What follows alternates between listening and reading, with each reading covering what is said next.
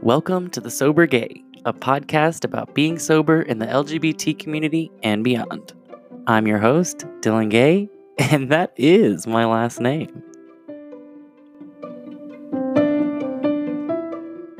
Today, we're going to be discussing the topic of blackout. That's right, the award winning 2007 album from Britney Spears featuring songs like Gimme More, Piece of Me, and Radar. We. Uh, oh, sorry, I'm looking at the wrong notes. Actually, we're going to be talking about a far worse blackout. As alcoholics, a lot of us have experienced a blackout. I remember all my blackouts, like, well, actually, I don't remember any of them. Why is that? Well, it's actually scientific. The hippocampus is a part of your brain that basically takes your short term memories and turns them into long term memories. So while you're in a blackout, your brain is operating solely on short term memory. That's why when you're blacked out, you repeat yourself a lot because you can hold that conversation for a couple minutes tops and then you'll lose it and revert. Annie Grace, the author of This Naked Mind, made the analogy of having a camera without a memory card. You can take the pictures, but you can't see them the next day. There's two types of blackout. There's what I like to call a brownout, but I guess a lot of people call it a gray out. Um, that's where you can kind of remember things. You can put the pieces together. That's when you wake up the next morning and all of a sudden you're on Law and Order and you're investigating a crime. You're like, okay, I have one shoe. Um, okay, I remember there was a, a delivery guy, but it wasn't at my house. Where what? That's when you start piecing those pieces together. That's usually the result of a brownout. You remember certain things, but not everything. And then there's a blackout. Blackout is totally no connection between short term and long term memory. You've lost it. You just wake up and you're like, how did I get here? Where am I? What's going on? You don't have any recollection of what happened the previous night. I've been there. It stinks. I've been there way more times than I would like, but it's a part of growing in sobriety becoming more proud of not having those days or, or mornings anymore where I wake up not remembering anything. Um, because there's such a such a oh my goodness, so much shame connected to all of this, which is as I'm sober now, I ask myself why my alcoholic self ever thought that was okay to live like that. But you can't see it when you're in the midst of it. It's like the when people talk about tornadoes and how destructive they are, but they're the calmest when you're in the center of it. I definitely didn't realize how bad my life was when I was blacking out almost every single night until I was out of it and on the other side and I saw the storm. And I was like, oh, that's messy.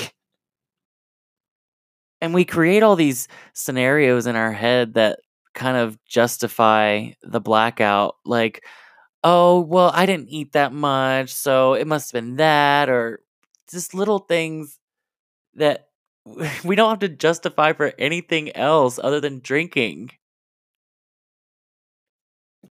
I've mentioned before I was a red wine guy, Cabernet, but that's definitely not all I drank. I went through my phases. I think a lot of alcoholics do.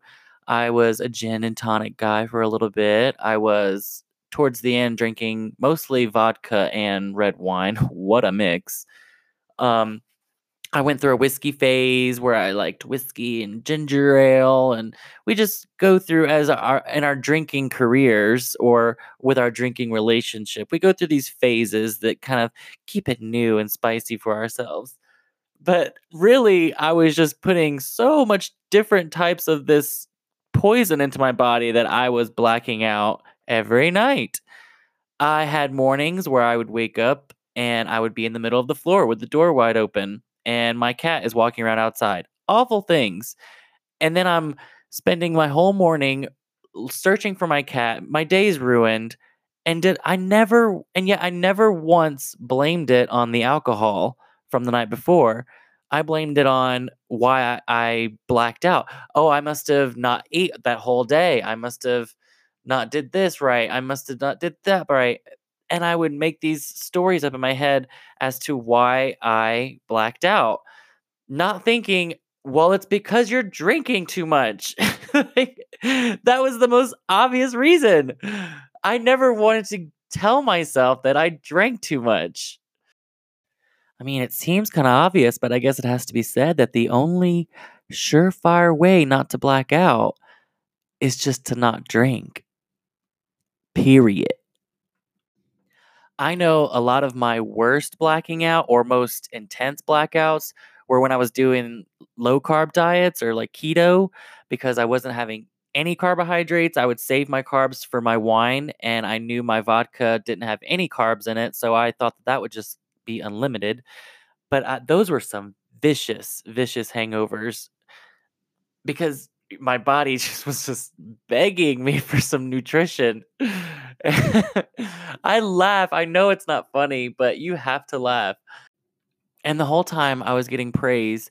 I looked so skinny. I looked so healthy. Everyone kept saying, You're so healthy. You look so healthy. And I wasn't healthy. I was still a raging alcoholic. I was just skinny. there was this time my ex boyfriend um he got me a bunch of these mixers and we were gonna have this crazy night If he made basically a mini bar um it was so sweet and i remember i maybe lasted like 30 minutes and then was blacked out. So the next morning i was like oh i only remember that first bottle of captain um but there's like three liquor bottles empty that we went through. Um and then i had to hear about the horror stories of what I had done the night before and how mean I was, and I didn't remember any of it.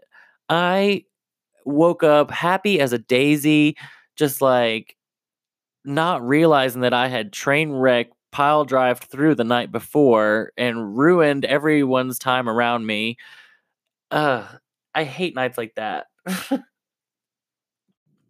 not every blackout is going to be this extreme elaborate story. For most alcoholics, a blackout can be spent safely in the comfort of your own home.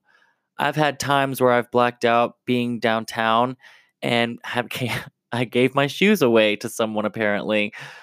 But I had to I had to hear the story from someone else telling me what I did. That's always the worst but the, it's not always the case. Some nights are you're at home and you're just chilling, and you wake up and you're in the middle of the floor. Little things like that. Um, I mentioned that again because I did do that a lot. I would wake up in the. I don't know. I guess I just never made it to the bed. Maybe I was just so blacked out. I tried to get up and go there and didn't make it. And those are the nights that scare me the most because I was alone.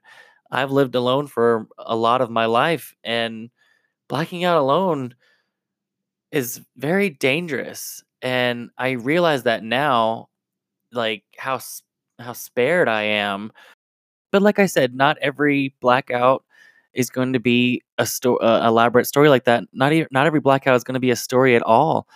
Um, plenty of blackouts, I woke up safe in my bed and nothing happened bad the night before, I just watched TV all night, but I didn't remember anything I watched. and things like that really scare me because I didn't even care. I mean, at least the other times I was out having fun, so I thought.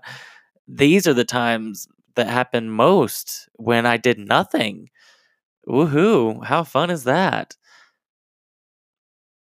Now, I have plenty of stories about blacking out, but I will save them for another episode.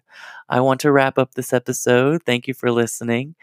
Tune in to the next episode. I'll be joined with, by my friend Aubrey again, and we'll be discussing more hot topics and sobriety. Thanks for listening. You can find me on Instagram at the Sober Gay Podcast, or you can email me at thesobergay at gmail.com. I'd love to hear from you.